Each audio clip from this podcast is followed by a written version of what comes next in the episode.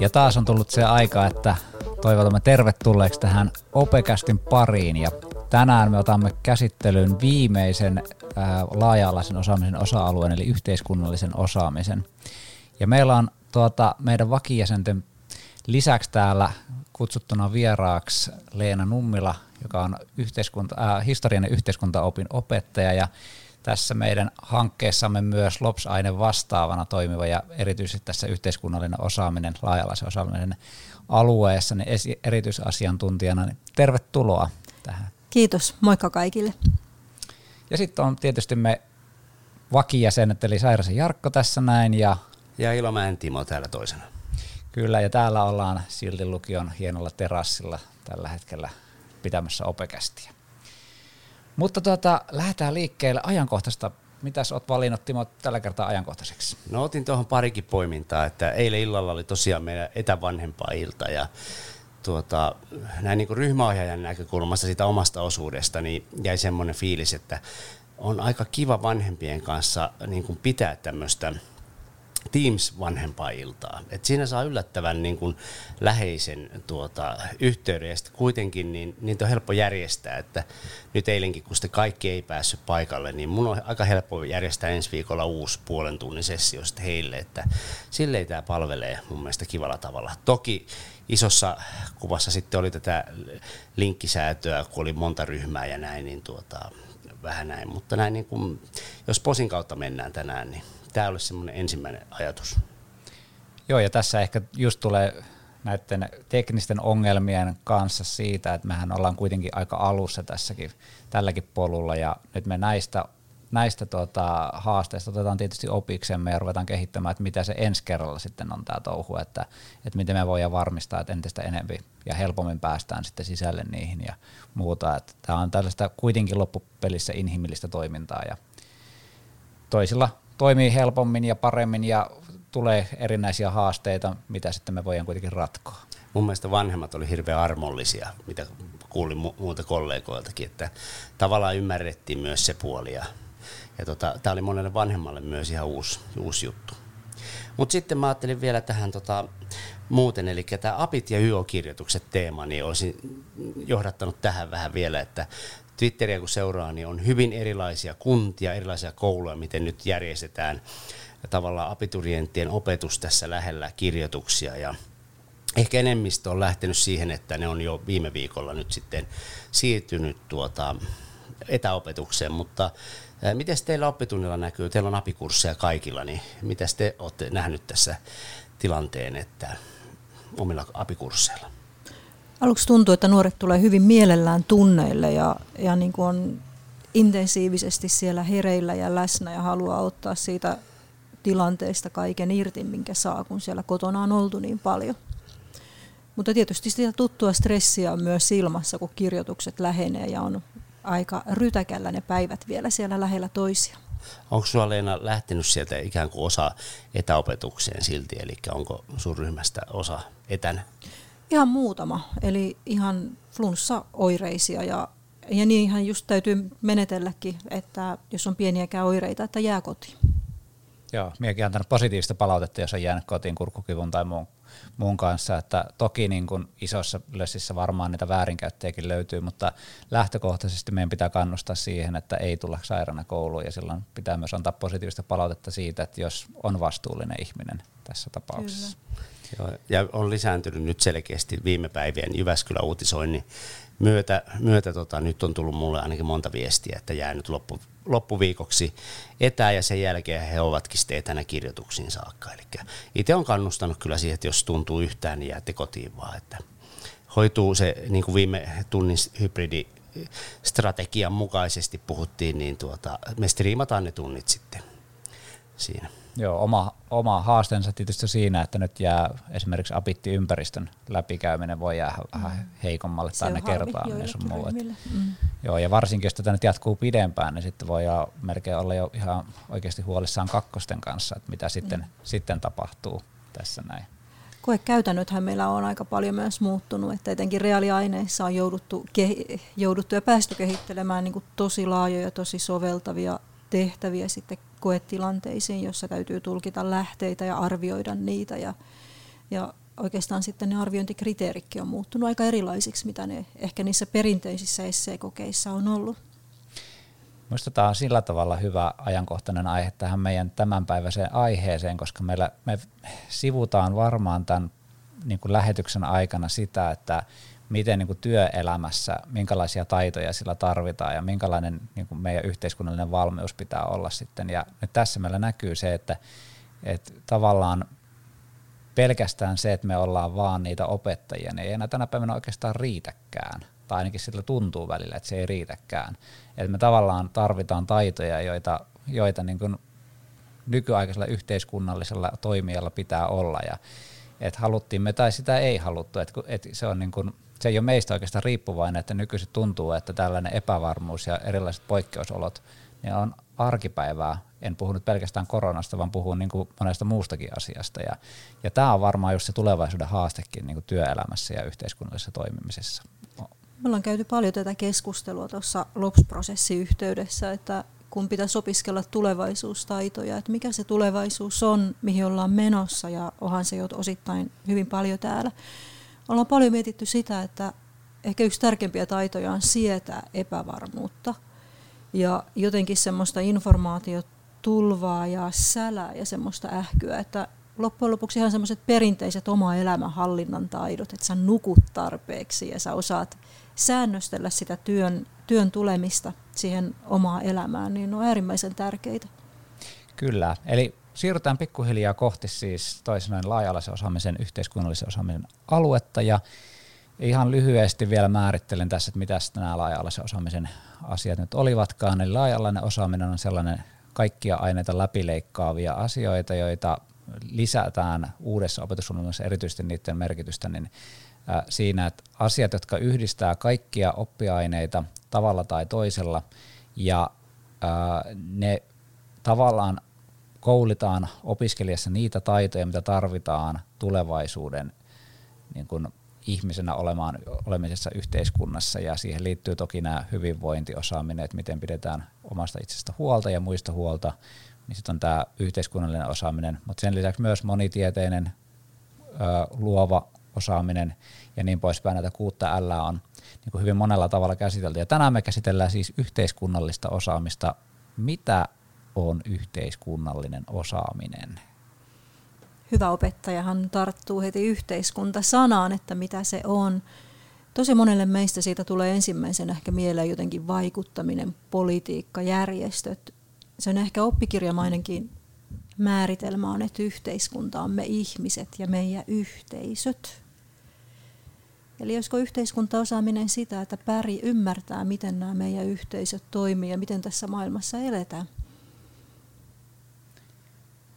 Tämä on mielenkiintoista, koska nyt jos me mietitään niin kuin tältä kannalta, tältä määrittelystä, niin meillähän tulee aika helposti sellainen, että itse asiassa mikä asia nyt olisi sellainen, joka ei kuulu sit yhteiskunnalliseen osaamiseen.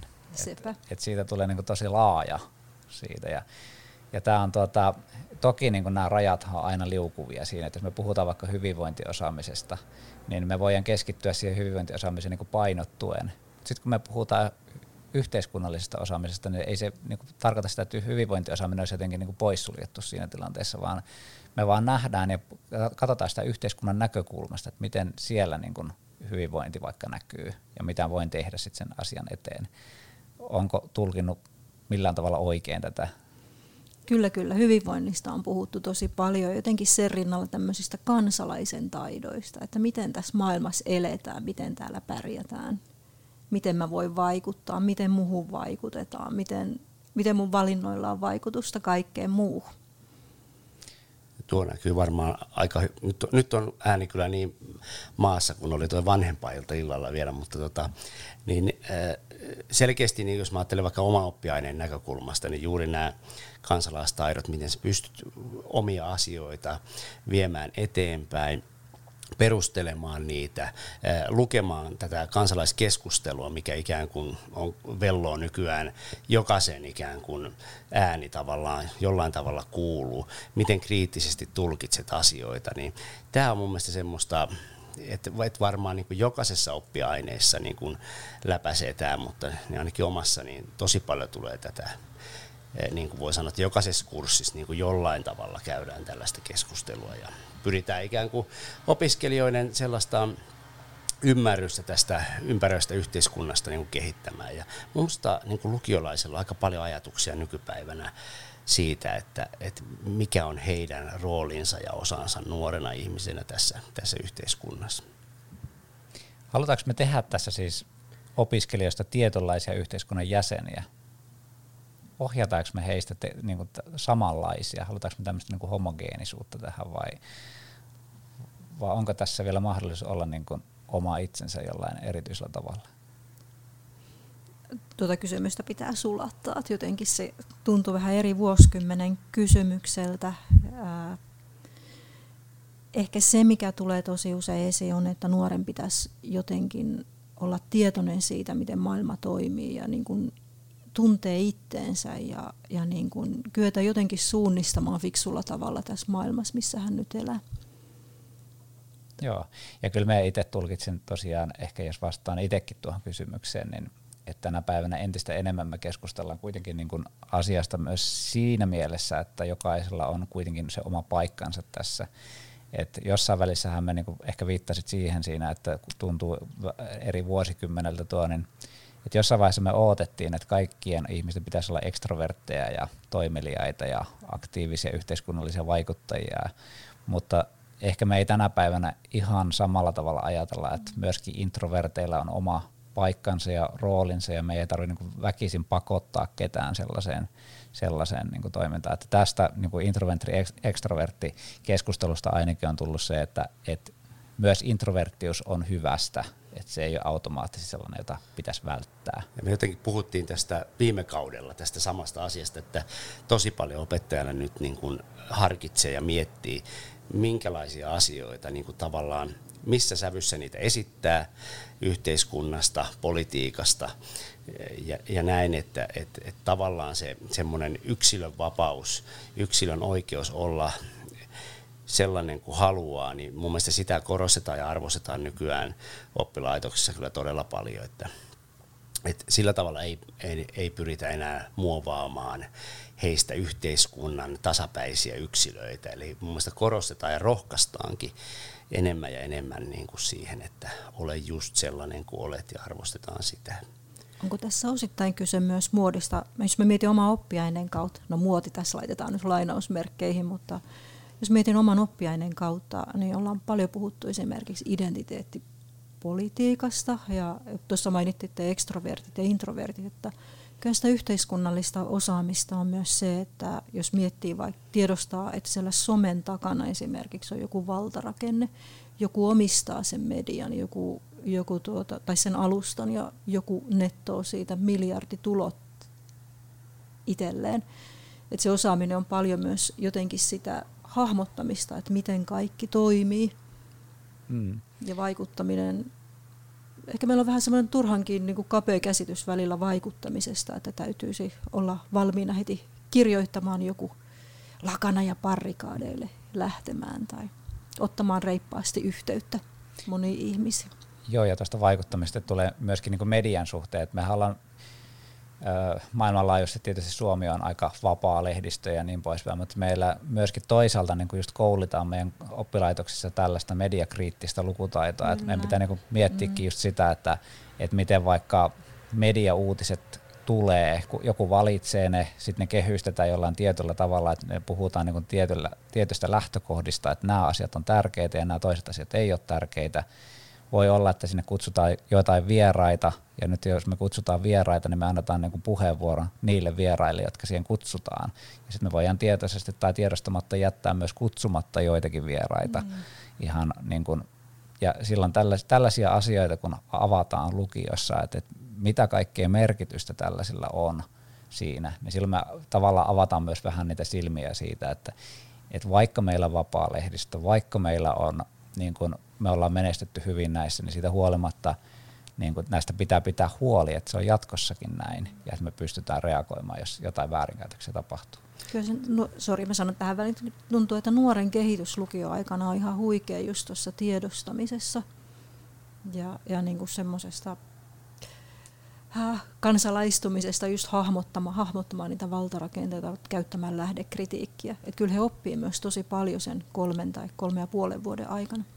Joo, mä just tuohon Jarkon puheenvuoron, että mun mielestä tämä sosiaalinen media on niinku aika läheinen linkki heillä tähän yhteiskunnalliseen vaikuttamiseen, että joku tämmöinen poliittinen juttu voi olla hyvin kaukana vielä, mutta se, että tämä sosiaalisen median niin kuin viestintäkenttä ja tapa viestiä on heille arkipäivää, ja tuossa esimerkiksi eilen ykkösillä oli just tämmöinen tehtävä, että mitä viestejä lähettäisit milläkin alustalla, minkälaisia tavallaan, miten ottaisit, niin kuin, esittäisit omia ajatuksia, niin kuin minkä alustan kautta, ja sitten käsiteltiin myös sitä, että tavallaan, että miten heille tulee esimerkiksi mainontaa ohjattuna, niin tosi moni sanoi sieltä, että heille tulee niin oppikirjamainoksia joka puolelta ja näin, ja vaatemuotimainoksia juuri siihen liittyen, mitä he ikään kuin itse tutkii ja postaa. Eli tällä tavalla mun mielestä niin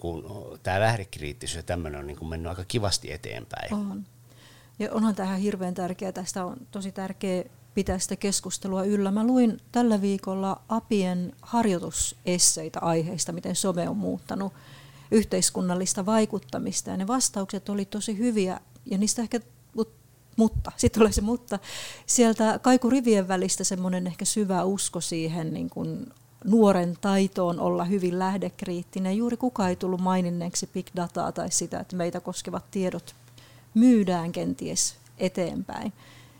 Ja tähän kun lisätään vielä tällainen, niin kuin, mitä me psykologiassa käydään läpi, tämmöinen vahvistusharha, tai vahvistusvinouma, että me ehkä tyypillisesti ihminen nimenomaan poimii uutisista tai viesteistä ne, jotka vahvistaa sitä omaa näkemystä asioihin, ja sitten taas me blokataan helpommin sellaisia viestejä tai uutisia, jotka vastustaa niitä meidän näkemyksiä, jotka on ristiriidassa niiden kanssa, ja tämä on niin kuin psykologisesti tutkittuna olemassa tämän kaltainen niin kuin tavallaan, mikä voidaan puhua tämmöistä kupla-ajattelusta osittain, vaikka tämä kupla-ajattelu on tietysti vähän semmoista hankalaa määritellä, ja onko sitä olemassa vai eikö sitä olemassa ja miten selkeää se on, mutta joka tapauksessa niin tällaisia niin kuin psykologisia tekijöitäkin meissä ihmisissä on, että me halutaan olla oikeassa. Kyllähän se some sitä vahvistaa selkeästi, että sitä tulee sitä oman. Kyllä se kupla siinä mielessä on niin kuin totta, että oman kuplan tarinaahan sieltä niin kuin tulee.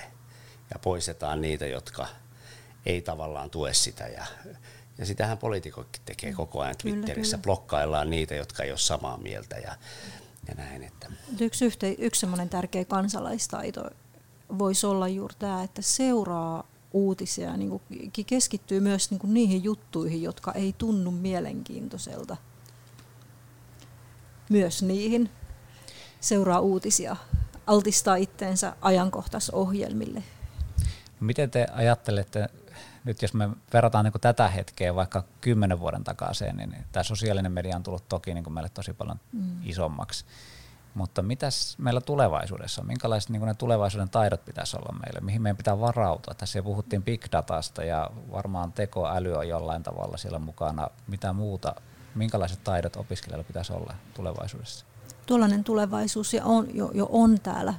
Historia-ihmisenä tekee mieli sanoa, että tulevaisuuden ennustaminen on äärimmäisen vaikea laji, että meihän olisi pitänyt jo 20 vuotta ajella lentävillä autoilla, että jos niitä lapsuuden ennusteita olisi ollut uskominen. On aika mielenkiintoista kuunnella tulevaisuustutkijoita ja joitain trendejähän on juuri tämä tämmöinen big datan käyttö, mutta ehkä myös sellainen niin kuin sirpaleisuus ja epävarmuus, että loppujen lopuksi ehkä niitä tärkeimpiä taitoja on semmoiset niin kuin kyky ihan elää itsensä kanssa ja toisen ihmisen kanssa ja semmoinen ne taidot, millä sä olet tasapainoinen ihminen. Niin, jotenkin ajattelin, että ne kuitenkin niin kuin enemmän olisi tämmöisiä henkilökohtaisia ominaisuuksia ja ihan tällaisetkin, miten yhteiskunta muuttuu, jos me puhutaan vaikka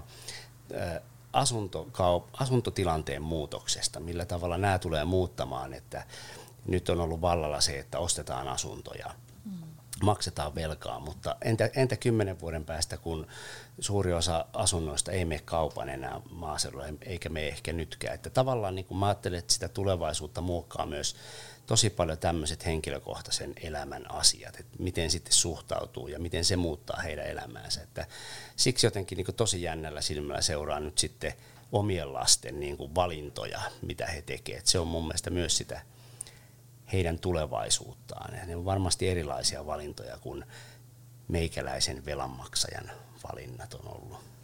Joo, itse kanssa niin me on sellaisella Edufuturan kurssia ollut luomassa tässä näin semmoista tiedot, taidot, metodit, tai ollut oikeastaan vaan kommentoimassa ja semmoista, mutta siinä oli mielenkiintoinen kyllä tämä, että nythän me eletään tämmöistä niin kuin neljäs tämmöinen teollinen vallankumous on menossa just tällä hetkellä, ja siihen liittyy just tämä informaatioyhteiskunnan muutokset, eli data, big data ja tekoäly ja tämmöiset näin ikäisesti. Ja sitten työelämään se tulee näkymään myös siinä, että entistä enemmän meillä on niinku semmoisia, tulee uusia työpaikkoja, erilaisia työpaikkoja. Ja silloin, josta eka kertaa oikeastaan nähtiin siinä tämmöisen niinku positiivisena myöskin se ihmiskuva. Et meidän pitäisi ehkä keskittyä siihen, että opiskelijat tai tulevat työntekijät on ehkä enemmän tämmöisen niinku joustavuuteen sopeutuvaisia, ja se ei ole mikään niinku välttämättä mikään sellainen mahdoton saavutettavuus tai muuta, että tulee toisten ihmisten kanssa toimeen, pystyy omaksumaan uusia asioita, eli puhutaan tästä elinikäisestä oppijuudesta, ja sitten toki niin kuin sellainen tietynlainen joustavuus niin kuin omien arvojen, tai no ei arvojen välttämättä, mutta omien niin kuin toimintatapojen suhteen, niin nämä on varmaan sellaisia, mitä siinä monesti tämä nähdään niin kuin hirveän epävarmana ja semmoisena hankalana yhtälönä, että nyt me ei tiedetä, mihin te valmistutte ja kaikkea muuta vastaavaa, vaan itse asiassa se myös voidaan nähdä niin kuin positiivisena siinä mielessä, että nyt jos te onnistutte, tai jos onnistutaan niin kuin saamaan tällaista jonkinnäköistä joustavuutta meidän ihmiskäsitykseen ja tulevaisuuden työntekijöihin, niin sit itse asiassa se antaa paljon mahdollisuuksia siellä tulevaisuudessa. Toki se toinen puoli on sit siinä se, että entäs jos sitä joustavuutta ei tulekaan. Mutta on hyvä pointti. Hehän voi ajatella, me voidaan ajatella, että tavallaan epävarmuus, mutta he voi ajatella sitä vapautena. Että tämäkin varmasti muuttuu. Tuo on hyvä huomio, tuo niin kuin ajatus vapaudesta. Se, mitä meille voi näyttäytyä turvallisuutena, voi näyttäytyä jollekin toiselle pallona jalassa tai jotenkin ulkopuolelta tulevina normeina. Mutta mä silleen vähän peruuttaisin taaksepäin, että me ollaan paljon tuossa keskusteltu siitä, että mitä niin kun tulevaisuuden ja työelämä ja jatko-opintojen taitoja nuoret harjoittelee jo lukiossa. Ja niitä on ihan valtavasti. Ja yksi niin kun meidän opettajien semmoinen iso homma tässä uuden LOPS-elämässä ehkä onkin se, että sanallistaa sitä, että huomasitko, tuo mitä juuri teit on tärkeä taito, kykenet suunnittelemaan ison työprosessin pieniin osiin, tai että hei, huomasitko, tuossa olit tosi hyvä tiivistämään jonkun ison hankalan asian lyhyeksi ohjeeksi, tai hei, hienosti otit ryhmässä vastuuta, että tuo on tärkeä taito. Musta tuntuu, että me ei kuitenkaan Suomessa nuoria silleen kehuta tarpeeksi, tai ei ehkä auteta heitä näkemään ihan tarpeeksi sitä, että mitä he osaa. Että siinä mielessä itsetietoisuuden kasvu olisi ihan hyvä juttu. Joo, ja ne osaa kyllä ihan mielettömästi asioita ja kattelee noita, ja mitä meikä on tehnyt sitten jossain projekteissa töitä, niin siellä tulee niinku aivan yllättäviä osa-alueita, missä niinku tulee tosi taitavia juttuja. Mutta me nähdään vaan aika pieni osa itse asiassa sillä tunnilla siitä osaamisesta, mitä opiskelijallakin on. Sekin on just näin, että on paljon muuta osaamista, joka ei täällä toteudu, mutta sen on huomannut, kun muistan näitä opovuosia, niin kun tehtiin näitä CV:tä aina, niin siellä juuri se, että se opiskelija, niin kun, että miten sä käännät osaamiseksi sen, mikä sulla on taito, mutta sä et ymmärrä, että sulla on se taito. Käyn treeneissä 6 kertaa viikossa, niin. Ja se onkin sitten niin kun taito kestää epämukavuutta ja aikatauluttaa tekemistä. Nämä oli kivoja harjoituksia aina tehdä, mutta siinä se huomasi, että se ei ole helppoa ymmärtää, mitä nuori osaa. Et nuori itse ymmärtää se, että vau, tämähän on hyvä taito. Hei, miten teidän omassa oppiaineessa nyt niin kuin näkyy nämä yhteiskunnalliset osaamista, miten niiden pitäisi näkyä? Että niin kuin kursseilla siis. Kursseilla, äidinkielikursseilla. No vaikka Äikkä Nelonen on siis tyypillinen vaikuttamisen kurssi, niin jos nyt ajattelee, että mulla on nyt sellainen menossa, niin meillä on puheet, siis perus tämä argumentoiva puhe, nyt tehdään sitä ryhmissä, tallennetaan niitä puheita, eli opiskelija on valinnut mielenkiintoisen aiheen, jossa hänellä on niin kuin kanta. Esimerkiksi siellä on tämmöisiä yhteiskunnallisia aiheita, että kuolemantuomio on lopetettava ja kaiken näköisiä hän perustelee. Se on niin kuin yksi selkeä. Sitten siellä on tietysti tämä kirjoittamalla tapahtuva mielipidekirjoitus tai tämmöinen laaja kirjoitus, eli sillä tavalla ajateltuna. Ja sitten itse asiassa koko kurssi käsittelee jollain tavalla mediaa ja lähdekritiikkiä. Tänään esimerkiksi tein aamulla lähdekritiikkitehtävät, eli on olemassa tiettyjä kursseja, jotka on suunnattu tähän yhteiskunnalliseen vaikuttamiseen. Ja sitten tietysti voi sanoa, että jokaisella kurssilla tulee sitä tärkeää kansalaistaitoa, puhumisen harjoittelua, oman kannan esittämistä ja näin. Mitäs Leena? Tuntuu, että se tulee kaikissa kursseissa läpi historia- ja yhteiskuntaopin puolella, että juurtaa vaikuttaminen tai sitten vaikka globaali talous ja kuluttaja, että hei, että mä syön kalaa, joka on lähetetty Kiinaan leikattavaksi ja sitten täällä käsitellään. Tai historiasta joku ääriliikkeiden nousu, että minkälaisia argumentteja siellä käytettiin, minkälainen yhteiskunnallinen tilanne mahdollisti sen. Millaisissa olosuhteissa me ihmiset voidaan olla negatiivisten asioiden mahdollistajia. Mut me ollaan paljon myös puhuttu siitä, että kun keskustelu esimerkiksi ilmastonmuutoksesta aiheuttaa helposti vähän semmoista ahistavaa fiilistä, että kyllähän meidän kouluna täytyisi olla ennen kaikkea korostamassa sitä viestiä, että mitä voidaan tehdä. Ja onko niin kuin mitään helpompaa keinoa muuttaa semmoista epämääräistä ahistusta positiiviseksi energiaksi, kun etsiä joku tapa toimia, muuttaa toiminnaksi. Ja nostaisin tässä vielä niin kuin yhden teeman esiin, mistä ei vielä keskusteltu, niin yksi tämmöinen niin kuin tulevaisuuden ja yhteiskunnallisen osaamisen semmoinen tärkeä ulottuvuus on myös nämä meidän koulun ja ihan niin kuin opettajien omat isot laajat työelämäyhteydet, vieraat, asiantuntijat, mitä kohataan. Että ei olla suljettuna eriönä. Mutta tosi paljon opettajat on miettinyt sitä, että nuoren pitäisi voida saada elää nuoruuttaan kuitenkin sopivasti huolettomana ja niin kuin sopivasti sillä niin kuin positiivisella mielellä. Ja hänen pitäisi nähdä semmoisia mahdollisuuksia, että jes, tähän mä voin vaikuttaa. Kyllä, ja omassa oppiaineessa tietysti niin tulee nämä filosofia nyt ylipäätänsä on aika lähtökohtaisesti yhteiskunta tämmöinen keskityn. Meillä on yhteiskuntafilosofian kurssi ja me ajatellaan käydään läpi erilaisia kyseenalaistamisen taitoja, muun muassa niin kuin just uutisia, että mistä me tiedetään vaikka, että uutiset on totta ja me käsitellään psykologiassa just tämän kaltaisia asioita kuin vahvistusvinoumat ja miten me tulkitaan niin kuin asioita eri tavalla, mitkä vaikuttaa niihin meidän tulkintoihin ja että tavallaan nämä taidothan nyt, kun ollaan keskusteltu, niin on aika niin kuin semmoisia olennaisia taitoja myös siinä yhteiskunnallisessa toimimisessa ja osan yhteiskunnallisen jäsenenä olemisessa.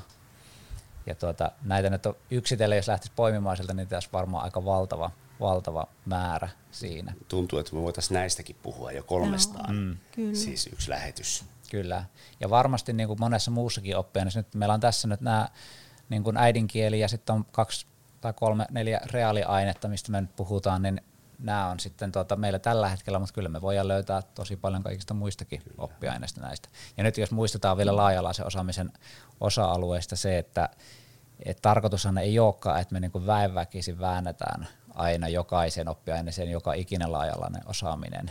Vaan jotenkin pakotetusti kirjoitettaisiin niitä sinne. Niin, että enemmänkin se on, että otetaan huomioon, kiinnitetään huomiota tulevaisuudessa entistä enemmän siihen, mitkä luonnollisesti kuuluu siihen niin kuin oppiaineeseen. Ja osaan kuuluu tietyt osa-alueet tai laaja-alaiset osa-alueet kuin toiseen oppiaineeseen. Ja tähän jotenkin liittyy se, missä niin opettajat voisivat olla erityisen hereillä, niin perustelemaan käytännönläheisesti keissien kautta, mihin just tätä tietoa tai taitoa voidaan tarvita. Hyvä.